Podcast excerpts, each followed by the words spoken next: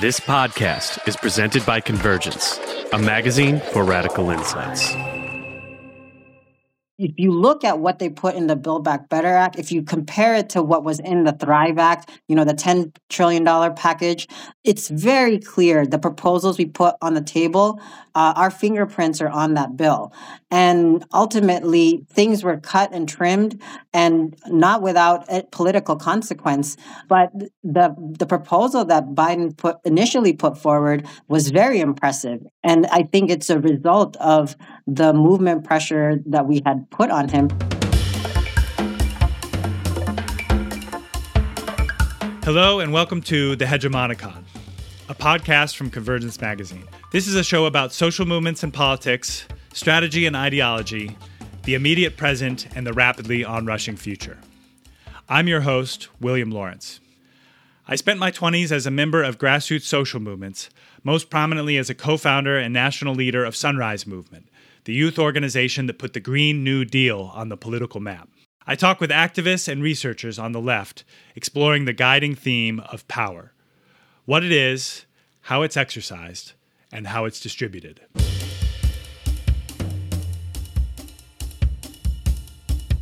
I am recording this in the fall of 2023, midway through the second Congress of Biden's presidency, uh, a split Congress whose agenda is dominated by right wingers in the House. And it already feels like a long, long time ago, but it was really only a year ago that Democrats still held Congress and in August of 2022 passed the Inflation Reduction Act, the signature legislative achievement of the Biden presidency. The Inflation Reduction Act, or IRA, was a direct outcome of the movement for a Green New Deal that I helped lead with Sunrise from 2017 to 2021. One journalist called the IRA a pale facsimile of the Green New Deal, and that seems about right to me. The IRA and its outcomes have been a stunning but bittersweet victory for us on the climate left, if we're ready to call it a victory at all. The climate movement lived through more political ups and downs in this period to sum up in one episode, and I've been a, back and forth again about how to actually get into this whole topic. So, we're just going to start today with an overview of how the IRA developed, with an emphasis on the congressional process in 2021 and 2022. Today, I am joined by Tim Sahay and Adrien Salazar, each of whom had a close view of the political maneuvering that led from the Green New Deal to the Inflation Reduction Act. Welcome, Tim and Adrien. I really appreciate the work you're both doing and the effort you've made to be here. Um, let's just start by having each of you introduce yourselves, beginning with Tim. Hey, well, I'm Tim Sahay, um, and I'm the co editor of this online magazine that I started called The Polycrisis, which works on economics and politics of climate. And I'm Adrien Salazar. I'm policy director at Grassroots Global Justice Alliance, which is also a member of the Green New Deal Network and many other coalitions and formations. And this episode is about the story behind Bidenomics, how the major legislative accomplishments of Biden's first two years actually went down. Both Tim and Adrien had a view of those uh, negotiations from their respective posts.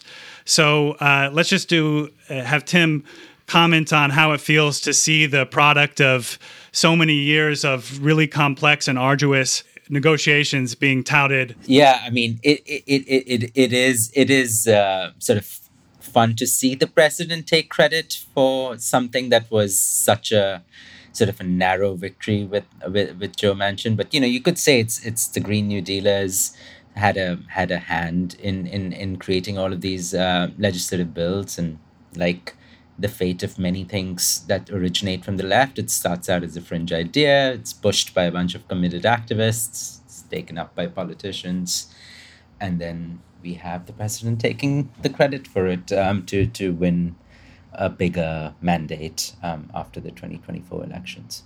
So I, I don't see I don't see that as a, a negative. I think you do need pol- political leadership to take credit for the dollars that they're driving into so many communities across the country.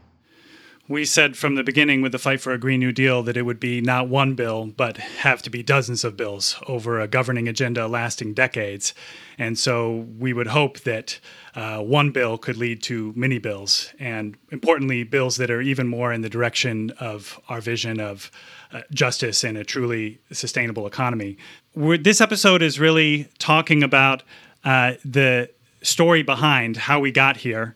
Um, and over the first two years of the Biden administration, the most significant policy battle was over the Build Back Better Act, which was the centerpiece of Biden's domestic agenda, which had been negotiated to appease progressives and kind of unify Democrats after the Biden beat Sanders in the 2020 primary. And from the beginning of Biden's presidency, the goal of the left in Congress was to pass this agenda in full, while the goal of Manchin and Sinema was essentially to kill it. Uh, and through 18 months of really agonizing and uncertain political maneuvering, Build Back Better died, only for part of it to be reborn and then passed into law in August of 2022 as the so called Inflation Reduction Act. Almost all of the funds that had originally been in Build Back Better for care, healthcare, education, and housing had been stripped out and what remained were extensive subsidies to support clean energy, along with some provisions mandated by Manchin in support of fossil fuel development. And then since then, uh, the IRA has driven uh, promise investments at an unprecedented scale to certain green sectors, as was promised. But it's also become the cause of much geopolitical conflict as countries around the world jockey for their share of the green economy of the future with some concerning uh, consequences. So, Adrien and Tim, I'm just really excited to have you both here and talk about uh, all of this. So let's start with the Green New Deal. Bernie Sanders' 2020 platform included a $16 trillion Green New Deal proposal. Elizabeth Warren's was around 10 trillion. Uh, each of these platforms ended up shaping Biden's Build Back Better agenda, which came in at a relatively modest uh, but still unprecedented $4.5 trillion. So, could you tell me how this happened, including uh, some keynotes from the primary and the so called Bernie Biden task forces in summer of 2020?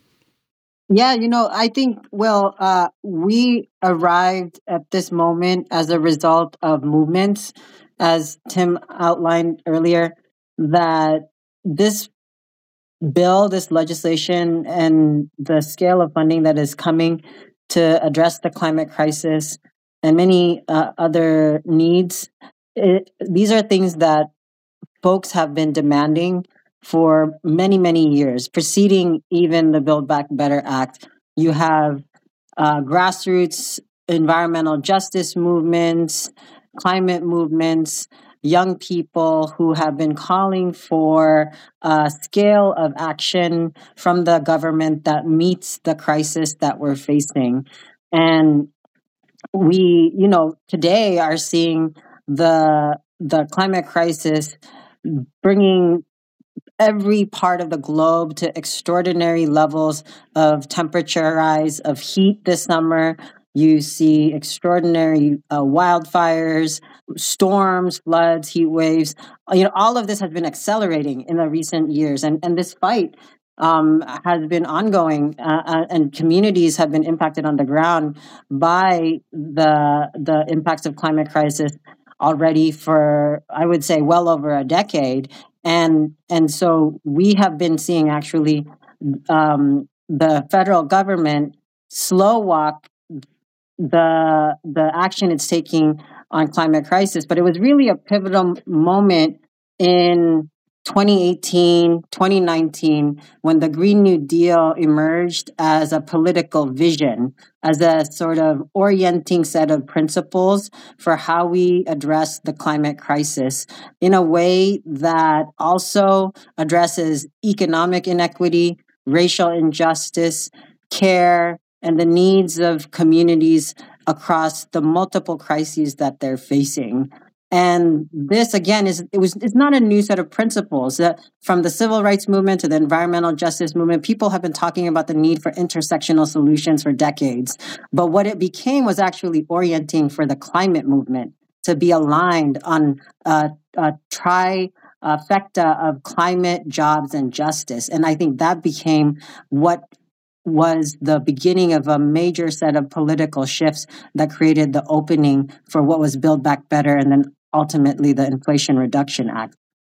So along the way, uh, Adrien, you and I were involved in efforts to um, translate the sort of demands and aspirations of some of these groups you mentioned environmental justice groups, which you've done a lot of work with, uh, labor unions, youth organizations, and uh, climate hawks, uh, trying to translate that into policy that could uh, actually pass Congress. Because whereas the Green New Deal resolution at the end of 2018 was sort of aspirational and broad strokes, then there was the matter of actually legislating on that vision. So I wonder if you could talk a little bit about how that process was.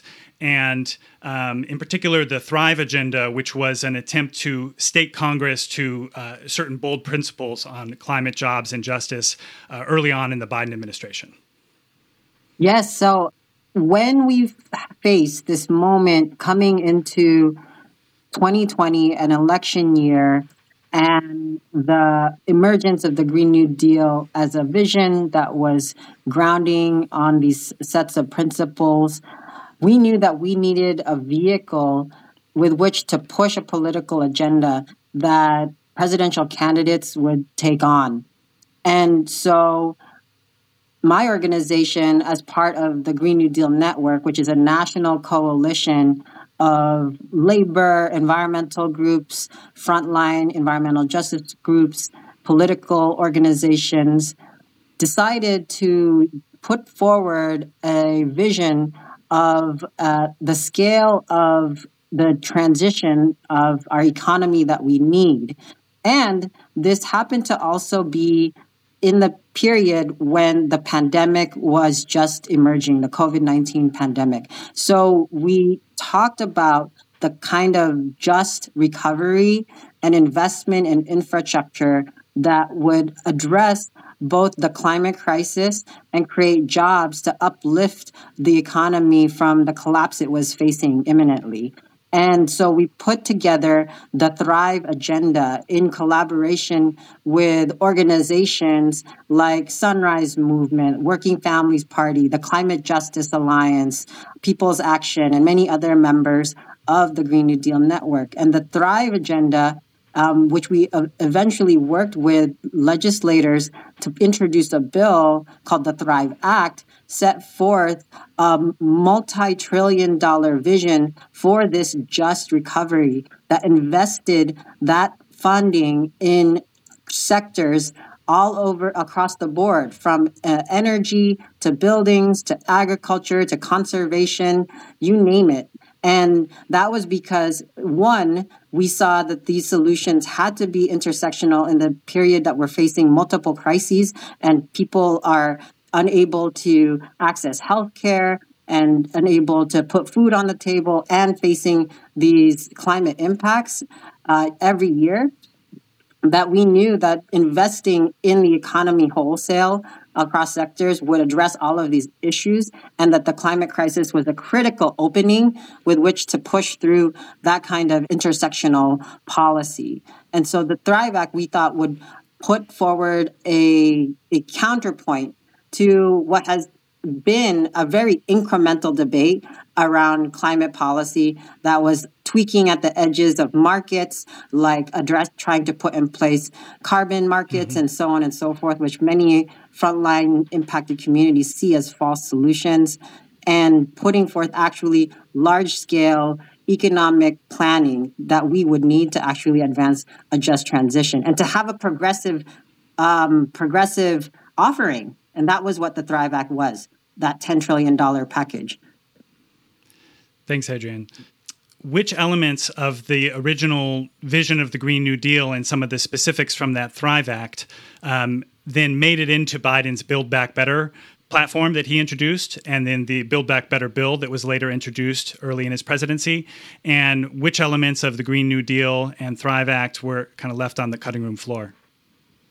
But I, I just like want to step back from the climate point and just go back to the Green New Deal as a solution to a kind of a problem that the Democratic Party had identified, which was stagnation, low growth, a climate crisis, and uh, racial injustice. And you know, this kind of it becomes the organizing way in which the Biden administration thinks of what it has to do when it gets into power. So the very first speech that Biden gives in his inaugural speech is, is all about framing this as my administration and my Congress, Democratic Congress, is going to try and solve four problems at the same time. This problem of racial injustice, this problem of total jobs collapse, like an economic collapse during the pandemic with, you know, tens of millions of people unemployed, and racial injustice. This was the sum of the George Floyd protests and, you know, a whole new uh, uh, sort of push to, to reverse, you know, the terrible uh, racial injustice and policing in this country. And so he comes in really thinking that every bill, his entire legislative agenda, is going to be trying to solve all of these problems at the same time. And that's why the Thrive Act and the Green New Deal, you know, seemed like the right large scale solution to a problem because we just had a Republican president, Trump, during um, uh, COVID in 2020, pass gigantic bills right? So kind of had, broke the seal on the big spending. Uh, just broke it. So you had this sudden sense of no, actually, it's the government that is putting money into people's pockets and allowing them to stay home and stay away from the virus.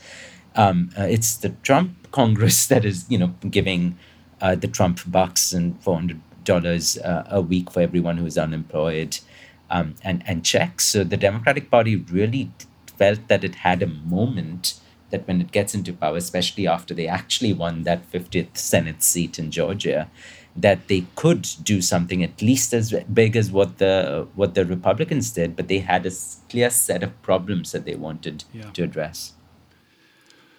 Well, let me ask the next question then this way. What does the choices about what actually made it into Build Back Better what does that reveal about the move that uh, Biden and his team were trying to make at that time and some of the moves they weren't trying to make?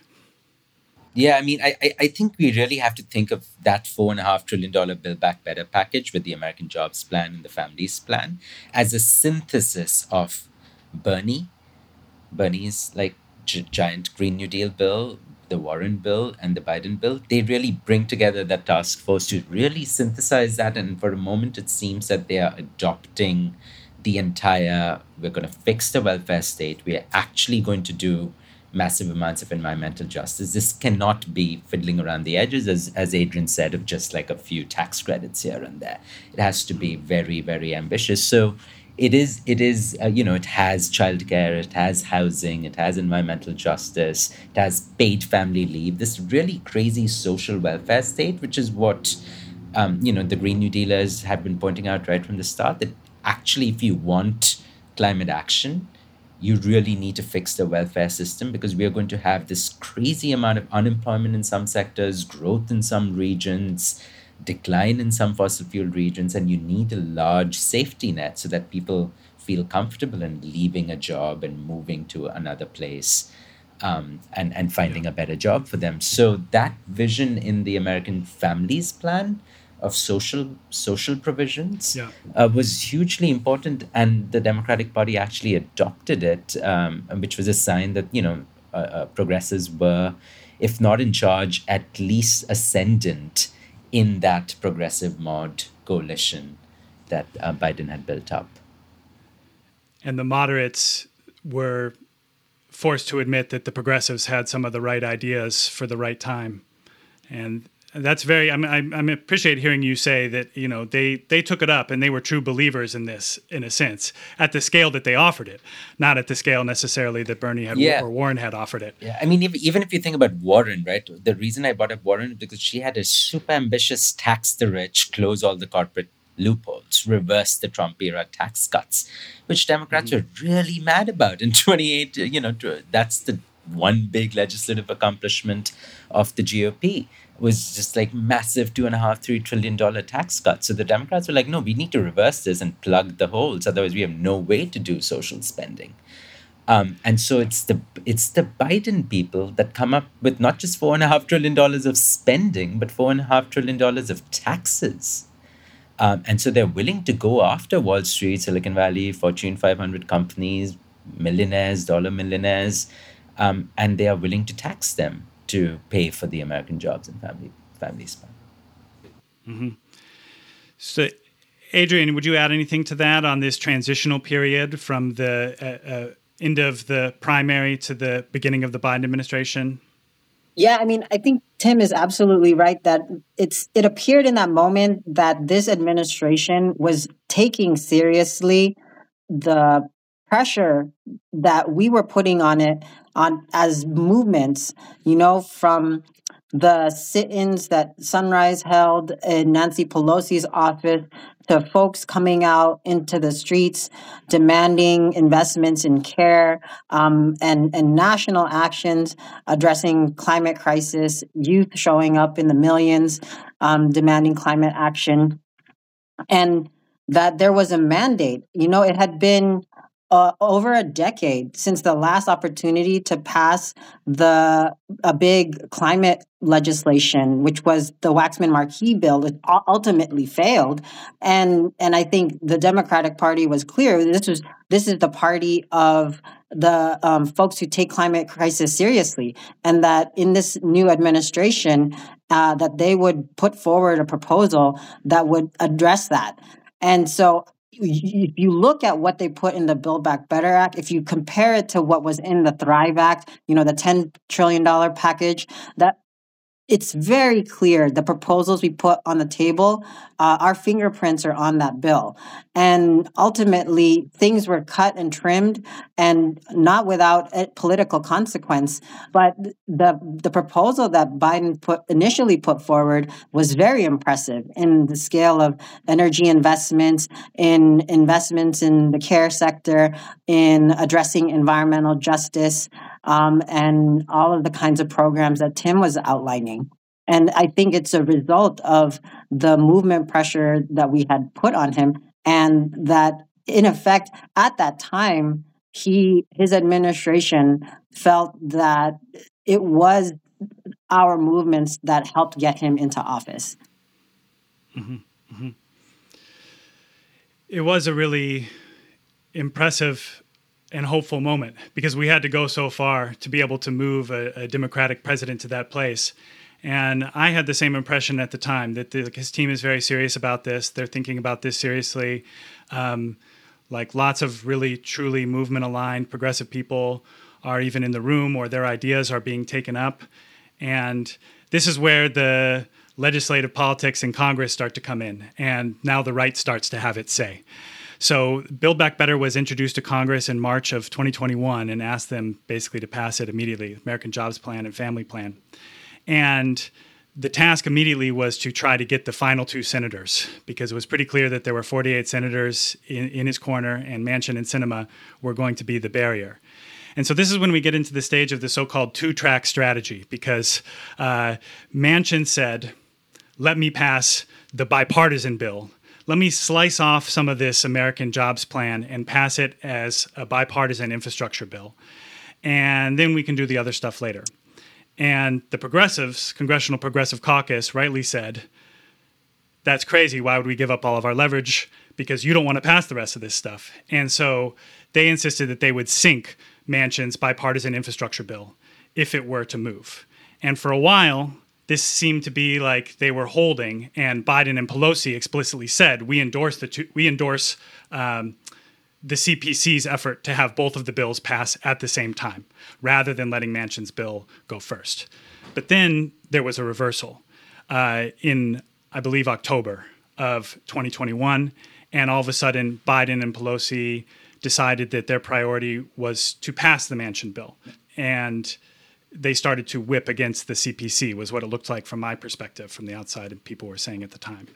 I wonder if you could comment on the dynamics in this period, and particularly like who are the um, interests behind the scenes who are having this big brawl uh, between the conservative senators and then the progressive members of the House.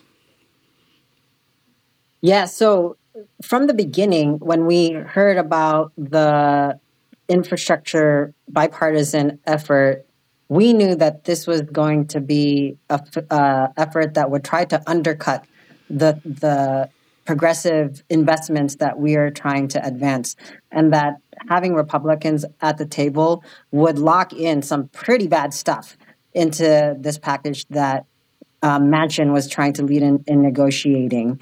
And so we worked with our allies in the Congressional Progressive Caucus, trying to persuade them to hold the line. That was what we told them. And that was our messaging hold the line against this bipartisan bill and demand that we move from actually, our position was pass the full package first before moving mm-hmm. a bipartisan package. And then uh, you know, politics happens, and and where they landed was let's uh, demand a two track process where they both move at the same time. But it, you know, from from our vantage point, the moment we gave any leverage to the Republicans was the moment the package would start to get weaker. And that's exactly what happened. That's what we saw. And so we tried to work very hard lobbying members of the Congressional Progressive Caucus and other members of Congress to try to oppose this package. And ultimately, only the members of the squad ended up voting no against the uh, bipartisan deal. And that's because we said we will back you. We will, we as movements will back you if you vote no on this. And it's important to, to draw the line in the sand and say how we oppose the investments in this package that increase, you know, fossil fuels, that increase funding for false solutions like carbon capture and storage and many other things. Tim, what did you think happened? I, I think what became interesting was just like, you know, the road to 218 votes in the House and the road to getting all 50 senators on board. And these, and it was clear that the Biden White House was on the side of the progressives, like like Will laid out. They were willing to back our efforts to pass a big package because they felt the same thing that they would lose they would lose uh, you know all of the um, the jobs plan and the family plan and the climate stuff if it became bipartisan. Um, and i think like the biden people would say something strange if you ask them. They would say we want something bipartisan because after the riots in june in, in january 6th you know we want to show that we can work with our groups across the aisle. And it seemed completely crazy. But you know that that was that was what and i always felt like that was just some a way of them to just sort of like make themselves like like look nice. But they he's he's he's, he's always serious about this democracy versus autocracy. And i need to show the rest of the world that the united states is still a functioning democracy. And it just seemed crazy because you aren't going to get half the things that you said uh, are a bigger threat to your democracy, which is um, you know this enormous unemployment and, and the fires of racism and, and, and how could you possibly abandon all of those things in in, in a decision uh, to to work across the aisle? So I, I thought it was it was it was definitely interesting and and the Biden uh, cabinet and Biden himself they never really went on a road show across the country you know like if they're doing this now, it's because they want to win the the elections. They also wanted to win the midterms, right? So um, they were very passive. It they seemed like they passive, were content yeah. to let drive Manchin drive the timeline in the news cycle.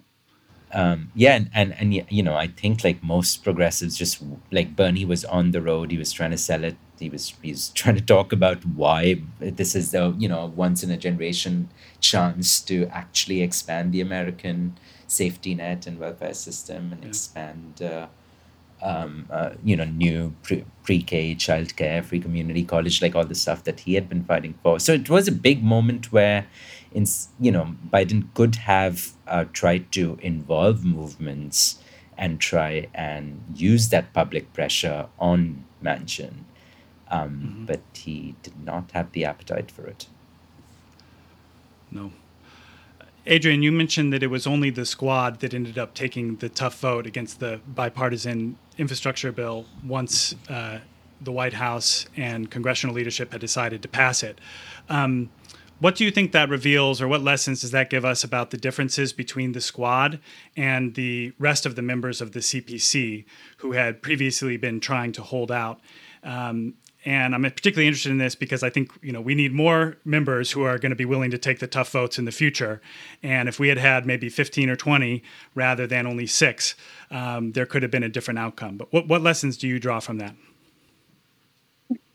Up front, I'll say what it shows me is that the left does not have the power to block votes in Congress. And um, when I say the left, I don't mean the squad, right? They they represent um, a certain moment in which we're actually be able to build uh, electoral power and candidates who reflect va- more left values, uh, but our movements have don't have the power to actually or have, have not been able to organize to solidify that block, to grow that block to an extent. You know, like four or five members of Congress is not enough to stop anything in in, in the current political conditions. And uh, I will also say that in in that time, uh, uh, Rep. Jayapal was in the in the process of building the muscle of the Progressive Caucus. You know, she just entered the the, the solo chairship and was trying to really solidify um, wielding it as a block. And we were working with Progressive Caucus members. We were lobbying them in a very, I think, unique co-governance sort of moment when you know there is now a trifecta uh, in uh, both houses of of the uh, uh of Congress and uh, with the White House, and so we didn't we didn't know, and Jayapal didn't know how much she would be able to hold together this caucus. I think we were all testing, and we were trying to reflect: Do we have the power to actually come down on votes? And, and on important things that matter to us, like the scale of this package, the, the kinds of investments in these programs that Tim outlined that our communities need? And can we persuade individual members to to take that risk? And and we all learned right? I think in that moment we mm-hmm. flexed a muscle and we didn't we we sort of our, our eyes went farther than our hands could reach.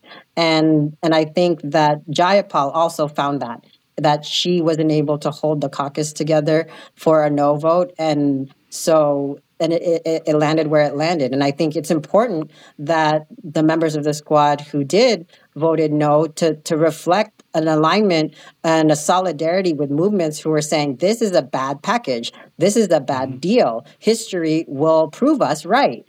And that is the case. They made the bet that the, this two track process would allow us to pass the full scale package that Biden and the rest of the progressive members of the Democrats wanted. And we didn't get that. We actually handed all the leverage to, to Manchin in that moment, and everything that followed uh, was a consequence of that.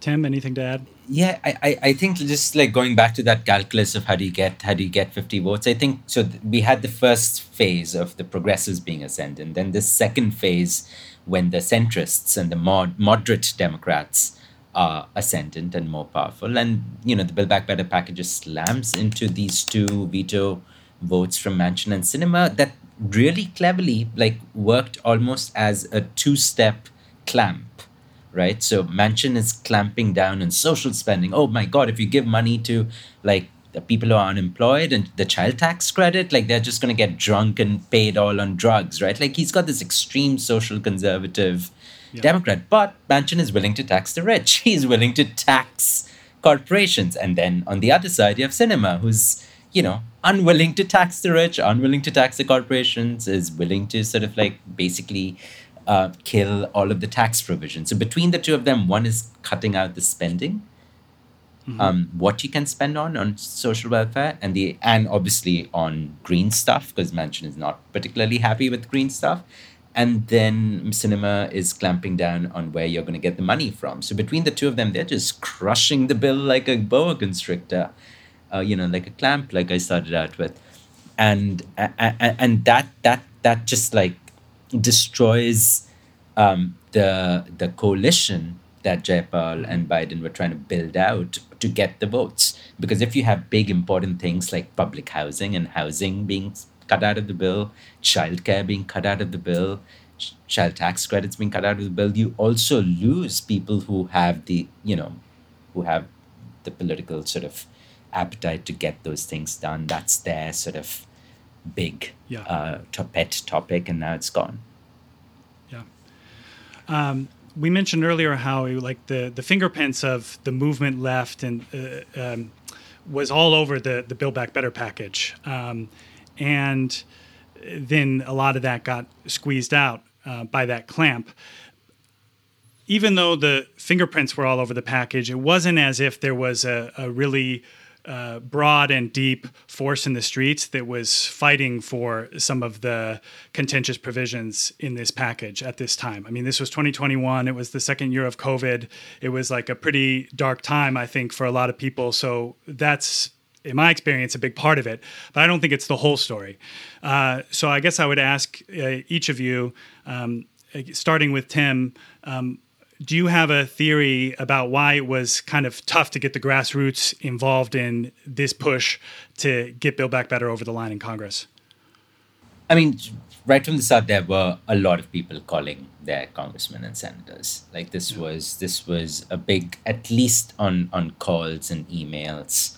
Um, but I think you're right. Not much actual like public pressure um, on the streets. There's not you know huge for instance, the George Floyd protests had you know tens of millions of people out on the streets. Yeah. We didn't have tens of millions uh, at all during the entire during the entire Biden first two years. So there's definitely been an inability um, of both centrists, more, more, uh, sorry, progressives, centrists, and Biden himself to actually get people out onto the streets um, to support their package.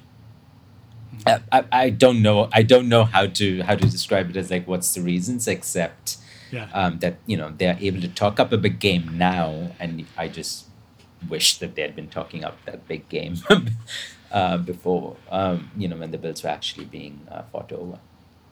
Yeah.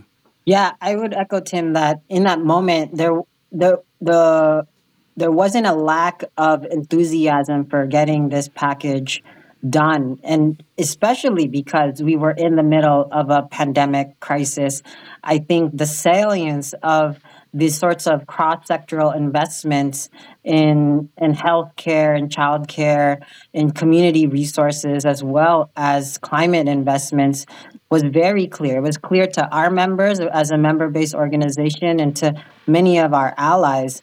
And we were contending, right, as Tim said, with the pandemic as organizers.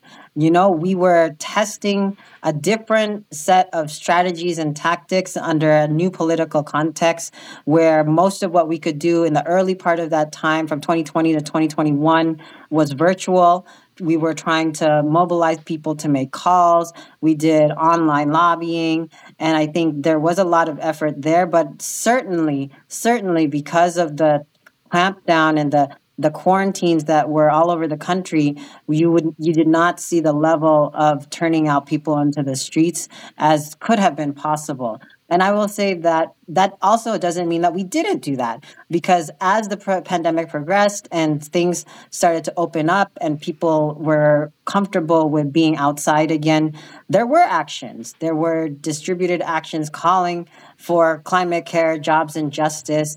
For uh, addressing the climate crisis at the scale that we needed. Um, we were a part of a coalition called Care is Essential. And I remember in 2021 in the summer, we brought a lot of our members to Washington, D.C.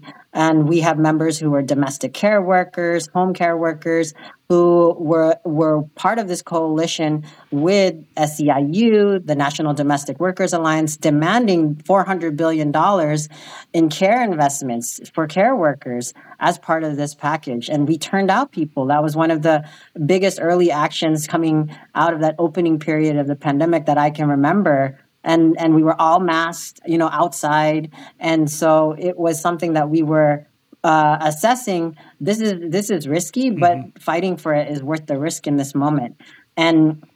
And then in the end, you know, some of those pieces didn't make it.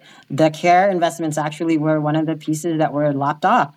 Uh, but uh, uh to, to, to, to your point, um, Tim, this this was a period in which we were trying we were trying to turn out people in the streets.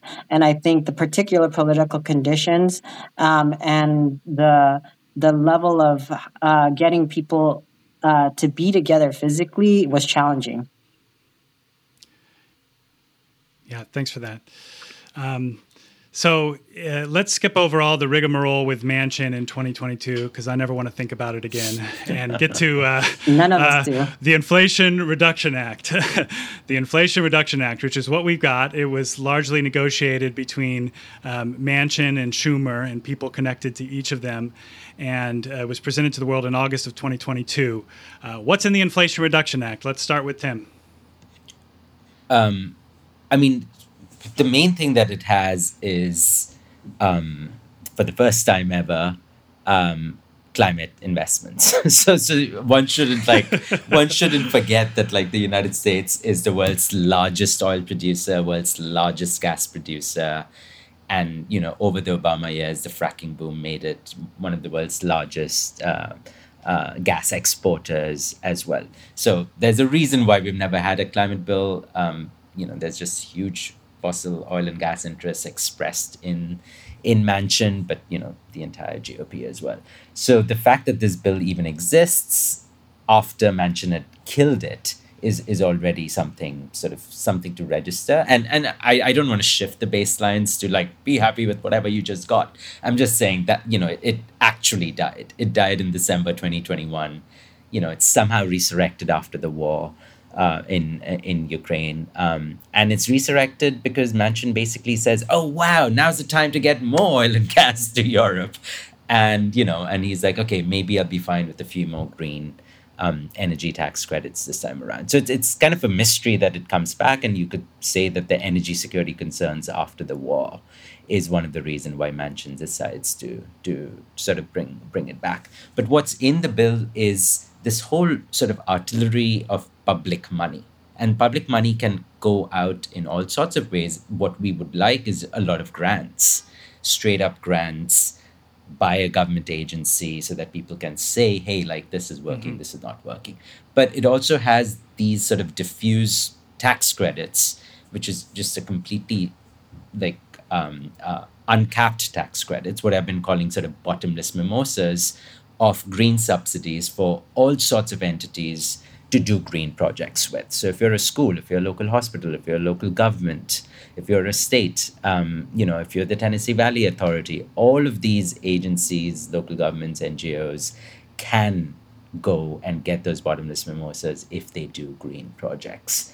Um, Incidentally, and, Tim, I heard somebody use your phrase "bottomless mimosas" uh, at a meeting this morning with a city official here in Lansing. Oh, that's, so uh, that's the word is getting around. that's great. I mean, and the reason why I call it bottomless mimosas is because you know, what if it just turns into champagne for the rich, right? Like, or what if it just turns into carbon sludge? If all sorts of people say, "Hey, my thing is green," whereas it's actually a false solution full of carbon in it, right? So we have to be really attentive and monitoring and hold these agencies accountable that are giving these out and because th- they could be giving it out just exclusively to big fat private capitalists. And that's not what we want. So one of the big uh, wins in this is uh, direct pay which is what i was talking about which is every uh, ngo and local government um, can get it and, and school can get it um, and then and then sort of the other thing to also remember about the IRAs, it's not just a climate bill, it's a health bill. Um, it's a tax bill. It taxes the rich, it closes a few loopholes. That's how it's paid for. Um, and you know it's a health bill. It actually gives Medicare uh, negotiating power to negotiate the prices of extremely expensive drugs and you know puts you know 10 or 15 of those drugs under price control. So it's it's it's sort of like an um, a obamacare um, sort of mm-hmm. as big as obamacare health bill um, in itself. But you know we are, we are here to talk about the, the the climate elements in the bill. And so it's, it's the the modeling that you see on how much fossil fuel emissions it's it's actually going to cut is is totally up in the air because it depends upon whether organizers and individuals and state governments can actually drink those bottomless mimosas. It's because um, there's no, it's just a model that says, you know, 10 million people will go get an EV and 20 million people will put solar panels on their roofs. But those numbers could be much, much larger um, if uh, we make sure that they are easy, easy to drink and easy to find. This is where things get exciting, Will, because I think from the moment we saw what was in the Inflation Reduction Act, you heard all sorts of interpretations about what kind of bill this was, depending on what piece people were looking at. And there are, they continue to be up to now competing narratives about how much of a victory this package was. And yes, Tim is absolutely right. This is, there are the largest scale of climate investments that we've seen in our lifetimes in this package. And for an organization like mine that represents communities on the front lines of fossil fuel extraction and pollution, there are parts of this bill that we could not accept. You know, that there were again, strong investments in environmental justice that we fought for and that we won. But there were also investments in technologies that could harm communities like carbon capture, sequestration, hydrogen. There were, because of the negotiation with Manchin, mandated fossil fuel expansion. There were uh, lease sales that were required and and you know this uh which we could go into a whole spiral about this side deal that Manchin tried to negotiate to get even more of uh, locked in fossil fuel development that we had to resist afterwards. Um, but there were all sorts of uh, poison pills in this package. And so our assessment uh, in the end was the good, the bad, and the ugly, right? Like there are, uh, this is a mixed package. And ultimately, organizations like mine, the Climate Justice Alliance, the Movement for Black Lives, Indigenous Environmental Network, we came out in opposition to the bill when we saw it. We said we cannot support this package that will produce any harm in communities on the front lines of climate crisis and pollution and extraction. And that is not to take away from the pieces that we were able to win right? Because of the work of our movements and our folks who made those calls, who turned out, who showed up, and who've been fighting for years for some of these elements. But I can't, you know, on, on good faith tell you that this is a fantastic bill today. There are pieces of it that are being implemented that we're continuing to fight right now and that we as as tim said we don't know if it's going to actually fulfill all of its promises because, because some of these things including like how this bill is going to meet the president's Justice 40 commitment to direct some of these investments to frontline communities. We don't know how well they're going to do that, how well agencies are set up to track and implement directed spending on many programs that don't have requirements for directed spending, and whether or not some of these funds might be um, subsumed or co opted by developers who have no interest or no um, affinity for actually thinking about environmental justice or climate justice at all. Hi, this is Caden, the publisher of Convergence Magazine. There are a lot of places that you can put your hard earned money in support of our movements, but if you're enjoying this show, I hope you'll consider subscribing to Convergence on Patreon. We're a small independent operation and rely heavily on our readers and listeners like you to support our work. You can join us at patreon.com slash convergencemag. Subscriptions are pay what you can, but at 10 bucks a month, you'll get goodies as well as knowing you're helping to build a better media system, one that supports people's movements and fights fascism. And if you can't afford it right now, don't worry. All our shows will be free for you to enjoy. You can also help by leaving us a positive review or sharing this episode with a comrade. Thank you so much for listening.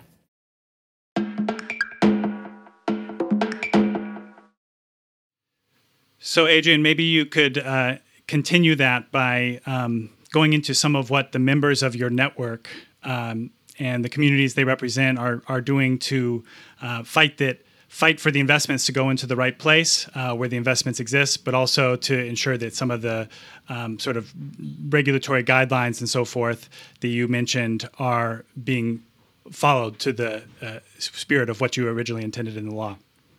Yeah, so this is happening on multiple fronts right now, right? Um, so we are tracking the programs as they roll out. We have uh, deep investment in the oversight and the monitoring of the impacts of this spending on all all sorts of standards from uh, labor standards, uh, environmental standards, equity standards. So we are trying to work with um, agencies like the Office of Management and Budget and the Government Accountability Office to see how are they. The, these are the offices responsible for oversight of legislation and investments. How are they going to be monitoring and tracking the outcomes of this spending? How are they committed to uh, minimizing harms? How are agencies going to be held accountable? Um, and that's at the federal level. And then at the state level, in which many of these programs are going to be implemented, a lot of members of uh, our organization and many others are actually trying to navigate the very complex uh, processes of accessing funding and, and, and in many cases, uh, our individual organizations like 501c3s, community based organizations, are not the entities that are eligible for grants. They're not going to be applying for large scale funding for the transit authority, for example. And so, how do we navigate those processes to make sure that our members, our uh, community members, are a part of the decision making by working with their state agencies, by working with state legislators who are trying to access these funds, and then putting in place the kind of requirements and guidelines to make sure there is uh, tracking of potential harms, but also directed investments to the communities that need them the most. And in cases where there is opportunity to access funding, how do we make sure that the communities that are impacted, that are actually working with environmental justice communities, are uh, uh, are eligible and able to access those funds? It's a lot of work. It's actually a posture I think that many of our organizations are not used to or are well positioned to, which is navigating federal implementation of investments. And so there is a whole infrastructure, an ecosystem that is mobilizing to try to make sure these investments go to the communities that need them right now. Yeah. So when the Biden people like go on this roadshow, like I was just pulling up a sentence that he said, which kind of blew my mind. He's like, $435 billion in private investments, representing over 240 projects in dozens of states. And he says, you know, these investments are creating good paying jobs and jobs that don't require a four year degree and are actually cutting pollution, right? So, we, if you're saying that, we are supposed to be holding you accountable. Are these projects mm-hmm. actually, and you know, we, we can use that to build economic democracy, power, and social power in every community that these drivers uh, that these dollars are going into. Um, and you could think about like you know each of the each of the entities that get the money if the money is being go- going to an ngo you know community groups can help with grant applications. If they're going to a company that by law that company has to sign a project labor agreement with with workers and it has to sign a community benefit agreement with the community uh, that accepts the money and says, hey, like you've screwed up this part of the town, you need to spend on a park, you need to spend on a school, you need to give money to to mm-hmm. uh, and do local hiring, etc.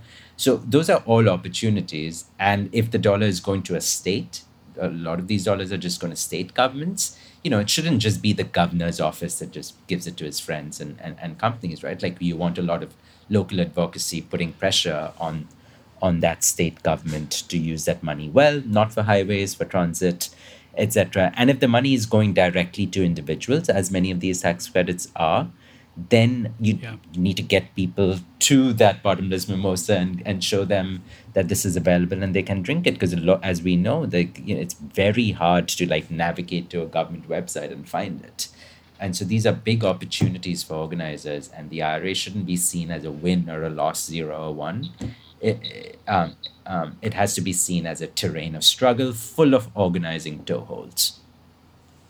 If I could jump back in here, I think Please. that it's important to recognize that this administration, the jury is still out whether or not Biden is a climate president or a fossil fuel president. And this is where uh, uh, I think the narrative battle continues to play. And as Biden goes on this roadshow, and the Democrats are going to be trying to wield this piece of legislation as a major victory in addressing the climate, you know, it's not just our job as organizers to try to make sure that the government gets this money to the people who need it the most.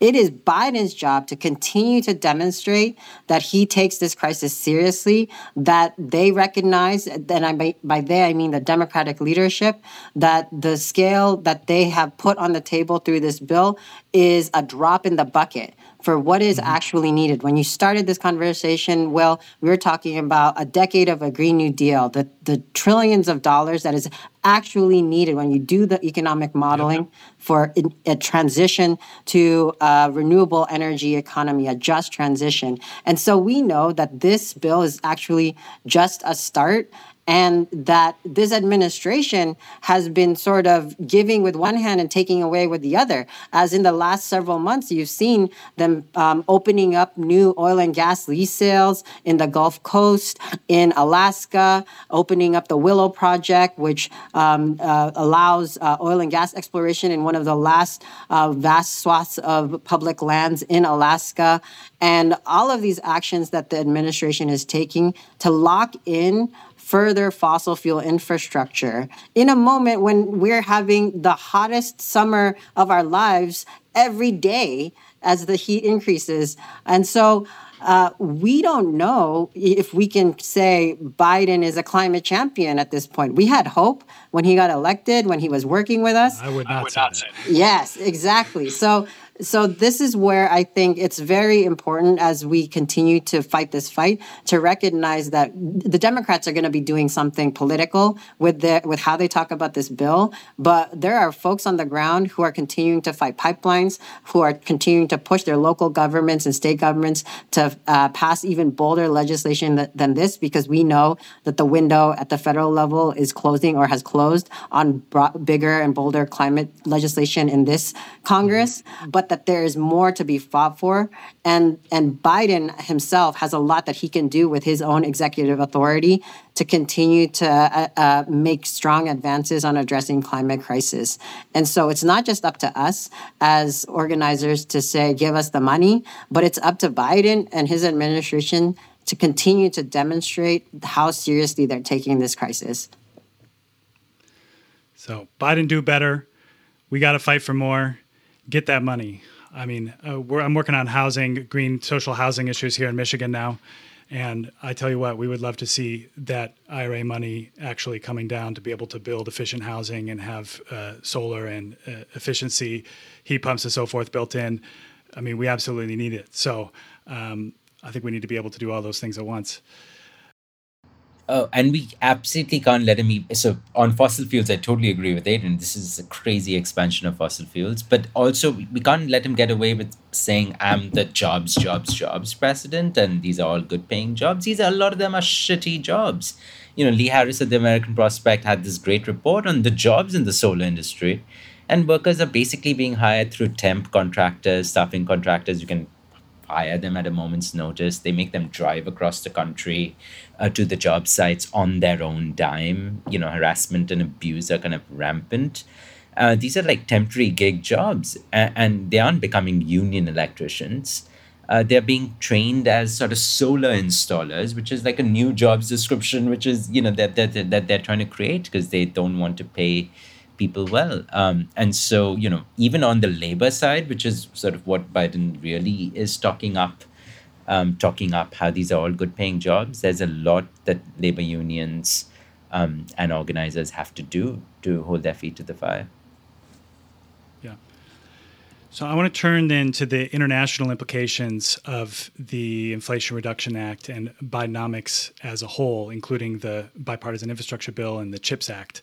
Um, this economic uh, package cumulatively is now causing a, an international stir and contributing to conflict with both China and Europe, which I have to admit, as someone who was a organizer, still is an organizer for the Green New Deal, is is not something that um, I don't think we anticipated in 2018 and 2019. That then there would take on all these geopolitical implications of the new American green industrial policy, uh, if we can even call it that. So, starting with Tim, I wonder if you could um, speak to some of these international ripples that are now unfolding.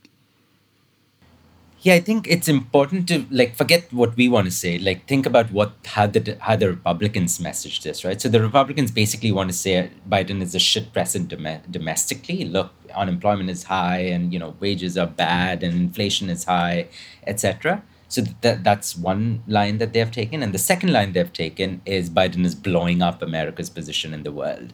Like the Chinese can do whatever, the Saudis can do whatever. Like we are going around like destroying America's foreign policy and creating enemies. Um, and upsetting uh, the, the rest of the world, right? So, so that's what the Republicans are going to message for elections. Shit precedent domestically, shit precedent um, internationally.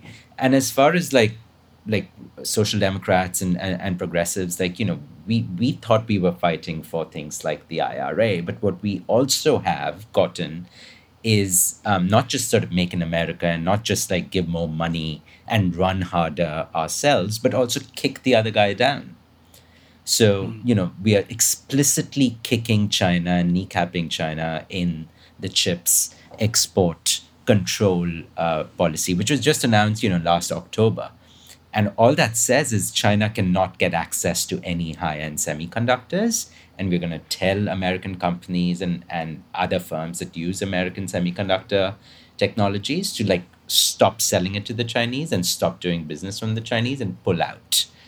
Um, and and you know it's we aren't just trying to run harder. We're also trying to like smack the other guy behind us mm-hmm.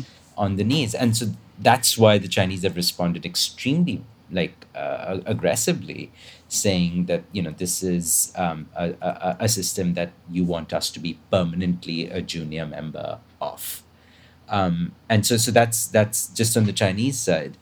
And on the european side you know we are caught in this battle where for the democrats to win those jobs at home and to get investment at home they've put in all of these make in america and buy american provisions and that is directly against what the Europeans um, sort of want, which is being able to sort of sell European made batteries into the American market and get American taxpayer money. Um, and that has sort of been the deal with Europe and East Asia since World War II, which is that America keeps its domestic market open and allows uh, foreign firms to come in and sell their goods. And in return, you know, we provide them security. And they join our coalition against the Soviet Union um, uh, before 91 and join our coalition uh, right now against Russia and China. And so the Europeans are just basically saying, we don't, if you don't allow us access into your markets, we are not going to be anti China and we are not going mm-hmm. to sort of join your coalition there. So even though Congress has been extremely protectionist, the White House has tried to sort of like placate its allies in Europe and in Asia because they really want them on board this anti China coalition. And it's not at all clear to me that progressives, um, you know, have any control over the national security state at all. Like we shouldn't even pretend this is really a foreign policy that is kind of run out of the White House um, and uh, is capable of taking unilateral actions without much uh, approval from Congress or from society do you think the goal needs to be to change that calculus and find a way for progressives, uh, grassroots progressives, to have some say over foreign policy? Obviously, that's a kind of outlandish idea on uh, if you consider where we are now. But what, what's the solution to this problem you're outlining? Yeah, I mean, broadly, I think we basically have to go back to the vaccine, what happened with the vaccines and the vaccine sort of apartheid that we saw in the world where the rich world, including America and Europeans, kind of hoarded all the vaccines. And you had a virus raging, and no one in developing countries could get their hands on vaccines. So, you know, that is, if that's the way in which we want things to go with the energy transition and with green, that is extremely troubling.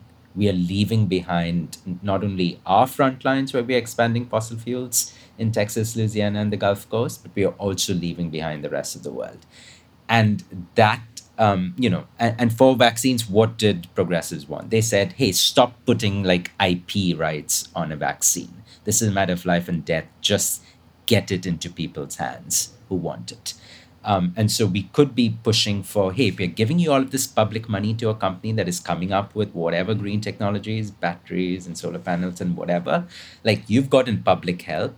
Now go and give it and do sort of co-production and co-installation in other countries because if you don't do that this looks like straight up colonialism, right? Like the straight up colonialism is you just like take yes. the raw materials out of the colonies, you process it at home, and you sell the colonies the finished goods, right? You take the cotton out of India and you sell them the t-shirts from Lancashire. Is that what we wanted the the sort of the energy, the global energy transition to be? Um, and so the progressives can push for an alternative vision, which is we are creating a global value chain where we may be coming up with some technology, we may need some of your uh, raw resources, but we're going to combine them together so that each of us can can win. Um, so if we are going to be, you know, for instance, when uh, Germany's Chancellor Scholz went to Brazil, he didn't just say, "Hey, I'm going to take." Sorry, he went to uh, Chile. He didn't say, "I'm just going to take all of your lithium." He said, "I'm going to have Volkswagen build a battery factory in Chile so that you can take the lithium out of Chile, process it, and you guys get to know the know-how and the factory that processes it as well." And, and that's something that you know. Th- there's a lot of international pots of money that that are now being created that progressives need to keep their eyes on and push for something like that. I appreciate Tim's explication of the protectionist implications of of Biden's posture on the IRA and climate policy. And I will add, as an organization that works in the international climate negotiation space and brings frontline communities and tracks some of the elements of policy that uh, the US and other countries are trying to position in those negotiations, that the US is using this bill as a platform to showcase what it's calling its own leadership in the international scene, right? And Joe Biden and John Kerry are coming into that. We just had the Conference of the Parties or the COP of the UNFCCC in Egypt last fall. Um, the, they were there, and then they're going to come to the United Arab Emirates again in this uh, next COP to talk about what they're doing to to advance the climate goals of the United States. And I think what is important to note is what pieces they are showcasing. And one of the things that we are carefully tracking and very concerned about is how the United States is actually peddling some of the worst false climate solutions that were um, that can threaten communities. And when I say false solutions for for listeners, that means things that we hear about like carbon offsets, carbon capture that sound good, but actually have deep equity implications and can potentially harm communities, and particularly because of their potential to prolong the life of fossil fuel industry and, and fossil fuel extraction. And so you have um, Secretary Granholm of the Department of Energy and John Kerry coming to these international meetings talking about how the US federal government is investing in carbon capture and storage infrastructure. It's putting the dollars on the table, it's putting the tax incentives, and it's even creating administrative policy through the recent EPA rule that it's offering on, on um, power plants to try to incentivize the use of this technology that basically scrubs carbon and then tries to store it somewhere deep in the earth or in the ocean. And there's so many implications of that technology. In fact, there's a lot of study that shows it doesn't work, um, and that uh, a lot of the places that have tried have failed to meet the minimum targets for reducing carbon through CCS. Um, but you have folks from the U.S. coming into these spaces. Um, offering that they are going to be piloting the next wave of of, of technology that is going to get us to uh, the global emissions reduction targets that we need. And and so when I talk to allies from other countries from the global south, they are very shocked to hear how advanced the CCS infrastructure and development discourse is here in the United States because they know that this stuff is going to hurt them and that it's coming to their communities. And and then I have to tell them, yes, the US is on a roadshow for this technology. And it is because they got it passed in this legislation and you have John Kerry going out there talking about um, projects like the Energy Transition Accelerator that they've introduced, which is basically a finance mechanism that trades carbon for investments in the global south in in, in uh, communities that are more vulnerable more impacted. And we know that carbon offsets don't work.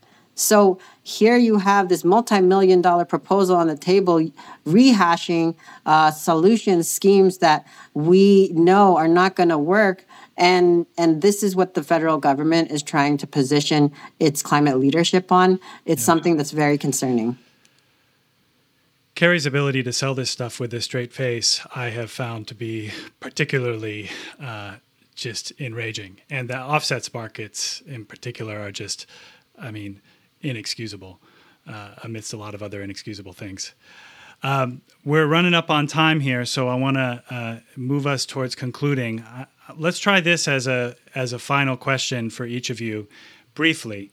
If you were to each share, what's one big lesson that you take away from this whole trajectory, from the Green New Deal to Build Back Better to the IRA, and what's one big unanswered question that you have about what comes next? This is a good question. I have yeah, to think. I do. I do have to think, but I'm. I'm just sort of going to go uh, with my gut. I, I. I think the one big lesson is we, those social democrats and us in communities, are the people who have come up with ideas that actually match our, our community's needs, and the Biden administration is got like two sort of big powerful groups of people that have sort of tried to put that clamp. One are are these kind of fossil capitalists and fossil um, um, fuel companies, and the second one are these deficit hawks that are in Congress that include Biden himself, um, that are afraid of doing public spending. So their sort of slogan is always crowd in private capital, do most that they unleash these bottomless mimosas and let companies sort of do most of the heavy lifting instead of letting the public um, do um, the public sector and the government itself take on that responsibility. And you know and that's the reason why i think we have so much more left to fight for because i think our vision is actually the one that is not just not just like a just transition but an actually effective transition. It's not clear to me that this transition is actually going to be able to meet biden's own stated goals of cutting emissions in half by in in 10 years um, so we should we should be when we're talking about the just transition, we're really talking about is it even going to be an effective transition? You know, he's left public transit completely unsupported, right? All of the money's uh, been given for EVs. And, and um, car emissions uh, are, you know, half of U.S. emissions. They're much larger than the power sector. So it's not clear to me that this is going to be an effective transition without you know, fleets of clean electric buses and high speed rail and public transit, all the stuff that was left on the cutting room floor. Um, so that's that's my sort of big sense that no, actually, I think we are right. We have to keep pushing and fighting and win. And the second lesson is you just need a larger majority in Congress. Um, if you need 218 votes in the House and you and you cannot rest upon Manchin and Sinema, you need a bigger majority in the Senate um, because otherwise uh, a lot of these big um, uh, bills just just don't go um, anywhere. Thanks, Tim. Adrien. Yeah, I think that one of the biggest lessons for me is that we are able to win. And despite how critical I am of what we landed with, and I will hold to what I've said about how um, there's really terrible stuff in this package. There are things that we fought for and won, and that they're only there because we fought.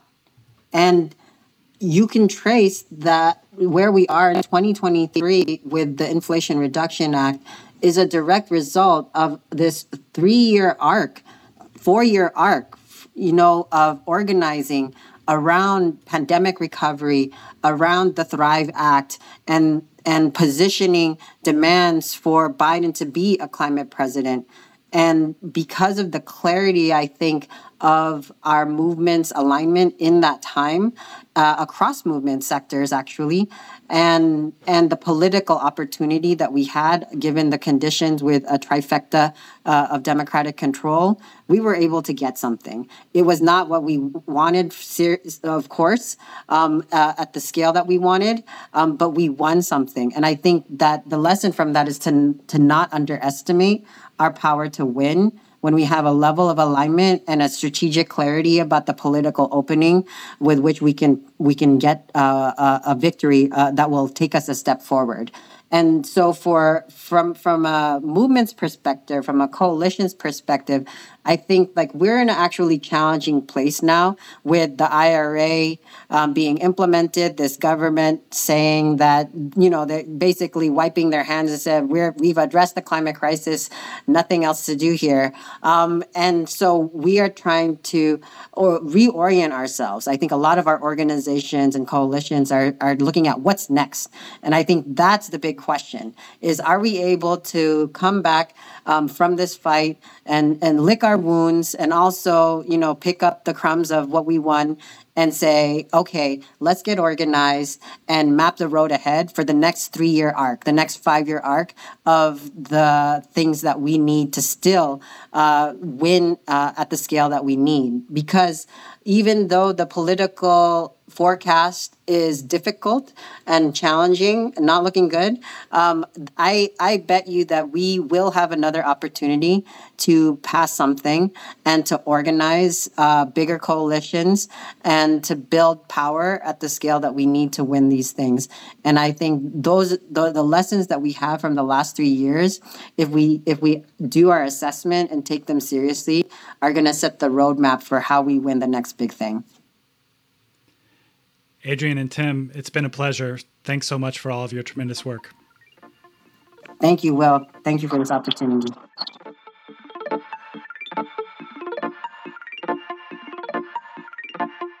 Thanks again to Tim Sahay and Adrien Salazar for that conversation. Um, in listening back to our chat, a few major themes and lessons stood out for me, lessons we ought to be reflecting on for the future.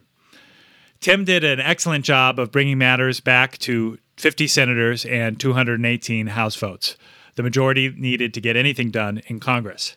And anyone who's lived through the experience of trying to pass a bill in Congress has these numbers seared into your minds.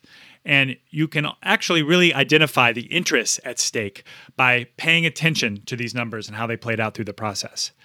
The difference between 48 and 50 senators was the difference between a $4.5 trillion Build Back Better package and a $400 billion Inflation Reduction Act. And in those two votes, you can see the interests of private equity finance and fossil fuel extraction directly having their say through Sinema and Manchin, respectively. At every stage, even at the state level and the federal level, as long as we're dealing with legislatures, we need to learn how to count in this way. And as always, be making judgments about what concessions are worth it to keep that number going up towards the majority. Adrien did a really good job of drawing out some of the new challenges facing social movements who helped to win uh, the Inflation Reduction Act, even in its limited form.